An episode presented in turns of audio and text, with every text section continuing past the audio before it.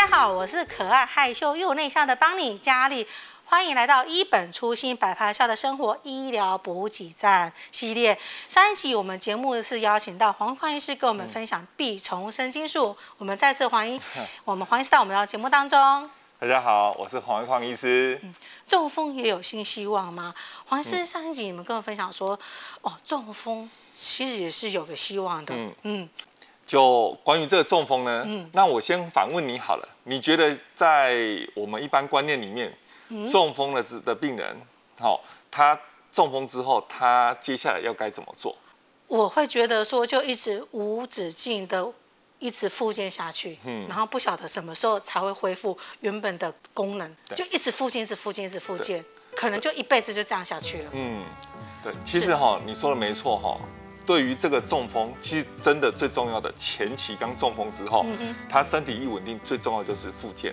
他复健超级重要的，在复健的时候，有些时候你会发觉，哎，原本都是躺着都不能动了，复健复健，你会发现，哎，之后就能开始走路，对，开始做一些事情。所以其实，在前面半年的时间，他复健有非常重要的一个地位，是的确没错，是哦，复健是真的是超级重要。但是呢，在后期之后。再过了半年或者甚至一年之后，你会发觉说，哎，怎么复健就停止了？对，就无止境。对，因为会有几样的问题出现。其实这是一个非常人性的问题。第一个就是他复健前面的复健的积极度，积极度呢，它关系到，比如说他家人能不能有时间带他去复健。哦，他如果有时间去复健，然后又有很多人在那边激励他的时候，嗯、他就会很有心是在复健。那如果把他放在家里，其实基本上他大概就不太会想要去复健了。嗯、那另外一个呢，就是关于你中风的程度，这是一个很有趣的。哦、中风有些时候你看哦，又会分左边大脑跟右边大脑中风。嗯哼，对。那在我们左边大脑中风的时候。通常呢，这边如果伤到语言区的话，嗯哼，好，通常这时候你会发觉病人是没有办法讲话。对。那右边大脑中风的时候，你会发觉，纵使伤到这个地方，病人还很多都是可以讲话，所以就变成说，病人能不能讲话，跟你的最后的复健结果是不一样，因为他有些时候他很想要。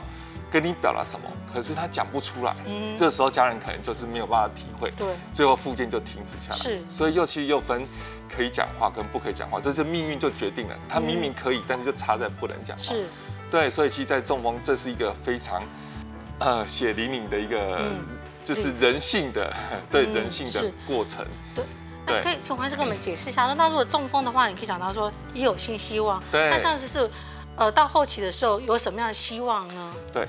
就在我们复健完了之后，通常你就觉得差不多停止。其实，在我们上一期有提到，就是神经重建手术。在我们中风的时候呢，其实我们是脑子里面没有办法控制我们神经。对。但是其实下面神经都是好的，在那边等你控制。嗯哼。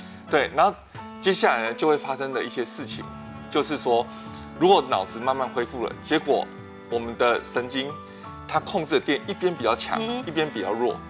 哦，一边恢复比较快，那这时候你会发现遇到什么事情就开始会挛缩。对，哦，因为挛缩就是我们弯曲的恢复太快了，嗯、伸展的我们恢复不过来，这时候你会发现就一直挛缩。嗯、哼所以我们还是要稍微从历史开始讲。哦，在这个历史上面，其实，在一般的手术，我是说，如果说只看手这些手术，是，其实在以前呢，哦，我们做的都是什么？做减法。很奇怪，他说怎么会用到数学来算？嗯哼，减法是什么？就是。你的神经这样子一直恢复，你挛缩的这样子，病人上面其实他们都没什么功能的时候，但是会有一个问题，就是家人照顾很困难。对，因为他攣缩了。对，挛缩你在这边洗不到，最后这边就有些甚至就是会有一些溃疡啊，或是对照顾上面的问题。所以这时候人家就会去祈求医生说，哎，你要不要能不能有一些方式可以帮他那个？对，以前，对，以前的减法就是说。太强的把它放松，就比如说打肉毒杆菌，嗯哼，对不对？那要不然就是肌腱放松，是。那再更积极的，就是把它弯曲的神经把它切掉，嗯哼。哦，那这样子，那神经没电了，它就平衡了，它就开始放松了，嗯哼。哦，但是再怎么减法，它功能是不会回来的。对，对，所以你看，在我们神经重建术上面，既然它一直弯缩，它可以这样子稍微控制。那如果说我们找一个有电的神经，有办法帮他恢复，帮他平衡，他一边太强一边太弱，你帮他恢复平衡，嗯，我们用加法。把另外一边弱的加上去，它是不是功能就会回来到比较好的程度了？嗯哼，对，就是神经重建术，就把它接电的概念。对，也是一样，跟之前臂虫神经一样，你找一个可以控制的神经过来，把它接在它这些比较弱的神经上面，嘿，就是它恢复比较。没有办法恢复回来的神经上面，嗯、这样子加法上去，它就会平衡。哦，原来如此。那也就是说，把臂丛神经术的那个手术的重建术的概念观念应用在这个中风的病人的身上，是。那话说回来，黄医师还可以再问一个问题，说，那这样子的这个年龄上有没有什么样的限制呢？对，就其实在这个年龄上哈，我们最重要的其实要看几个点，是一个当然就是。他的健康程度，嗯哼，其实这时候如果说像有些人，比如说气管插管啊，嗯哼，哦，其实气管插管、气切这个其实还可以，嗯，好，它只是慢慢恢复的过程，对，甚至在我们做神经重建的时候，它连呼吸的肌肉都会加强，在加强的时候，有些气管插管这个就可以拿掉，就变成正常的呼吸了，是，哦，但是有些如果说已经心肺功能啊，或者这些功能很不好的时候，其实做这个。纵使病人是可以，但是其实有些时候家人还是会觉得风险很大，可能就不会想要去做。所以基本上健康问题，好还是一个很就是一个关键的决定因素。但是第二个我觉得才是更重要的，就是病人的意愿。哦，是。他如果有很强的复健的一个态度、一个意愿的话。这种做效果就会一直加强上去，因为他玩复健还是非常重要。所以他如果说我对着我的人生啊，我希望有一天我能够自己出去玩的时候，我还能自己好用手去吃个饭、吃个泡面。OK，如果你有这个心，我们帮他，这个是可以，好，帮他重建回来。所以神经。重建术的先决条件就是说，一就是病人他自己本身有没有一个意愿，二也就是说他的健康的状态。对对是。黄医生，我突然间想到一个问题：中风的病人如果是一边都瘫痪了，这还有神经可以找吗？对，你问到了重点了。是。好，我们在一般中风哈，当然有些很运气不好，就是两边中风，嗯、对不对？或者两边分开中风。那一般都是一边中风，嗯，好，那一边中风的时候，的确在很多情况下，你会发现一边基本上，如果你要去找一条好的神经，你会发觉说你找不到，对啊，因为都瘫痪掉，对不对？是，所以这时候，这就是为什么最近这二零一八年来最大的演进，在臂丛神经的重建的时候，那在大陆他们发现的，哦，很早二十年前他们发现的，这边不能用。神经不够的时候，他会拿另外一边颈部的神经，其中有一条是可以取掉，拿来做重建的，就是第七对颈神经。第七对颈神经呢，因为它会分布到所有的神经上面，是，那它做的事情又所有其他的神经都能做的，所以当你取掉这条神经的时候呢，它会有暂时的一些功能损失，大部分都是比较多遇到，可能就是食指这边麻麻的，但是它麻不会很久。一般超过三到六个月内，它就会改善掉，因为别人发觉哎麻麻的，他就把神经再支配过来。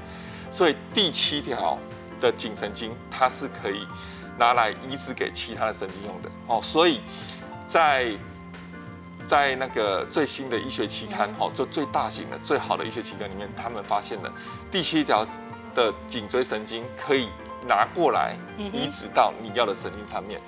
那一般移植上面呢，很好玩，也是移植到。第七条的颈椎神经上面，是，因为你想嘛，刚刚因为他的工作别人都可以做，所以你拿掉了他，别人会把你的工作去做到你的工作。那你移植过来，因为他可以支配到每一条神经上面，所以你把电给他，他每个神经的电又会再活过来。嘿，所以其实一开始这是一个非常简单的概念，但是全世界跑了这么多年，其实就是一对一条神经接到另外一条神经。嘿，那。当然呢，这些手术还是也会有一个盲点，就是说，其实有些病人说，嗯，那我健康这一边的神经，我真的不想要去把它取掉，它的移植。其实，在这个时候，你会发现，在我们同一次中风的时候。嗯还是会有一些脑神经在肩膀这边，脑神经它还是活着，而且你还是可以控制的。是哦，嘿，这个其实，在我们做臂丛神经重建的时候，我们已经很频繁的去拿这些神经来重建，身体也都不会发觉有异样。嗯哼。所以现在更方便的手术是我们不用跨脖子手术，我们就可以同同一侧做手术。对，甚至两侧中风，你看都找不到神经，其实脖子。在脑神经，它是也会找到好的，好，但是不用。找到头颅去，就只要在脖子这边拿过来，哦，了解，重建就可以了。对，所以这是一个非常新的一个医疗的新知。是我们谢谢黄医师，让我们知道说原来中风也是有新希望。是我们节目已经到我们这边的尾声了，谢谢听众朋友，记得每周二下午四点准时收听我们一本初心白袍下的生活医疗补给站系列，谢谢。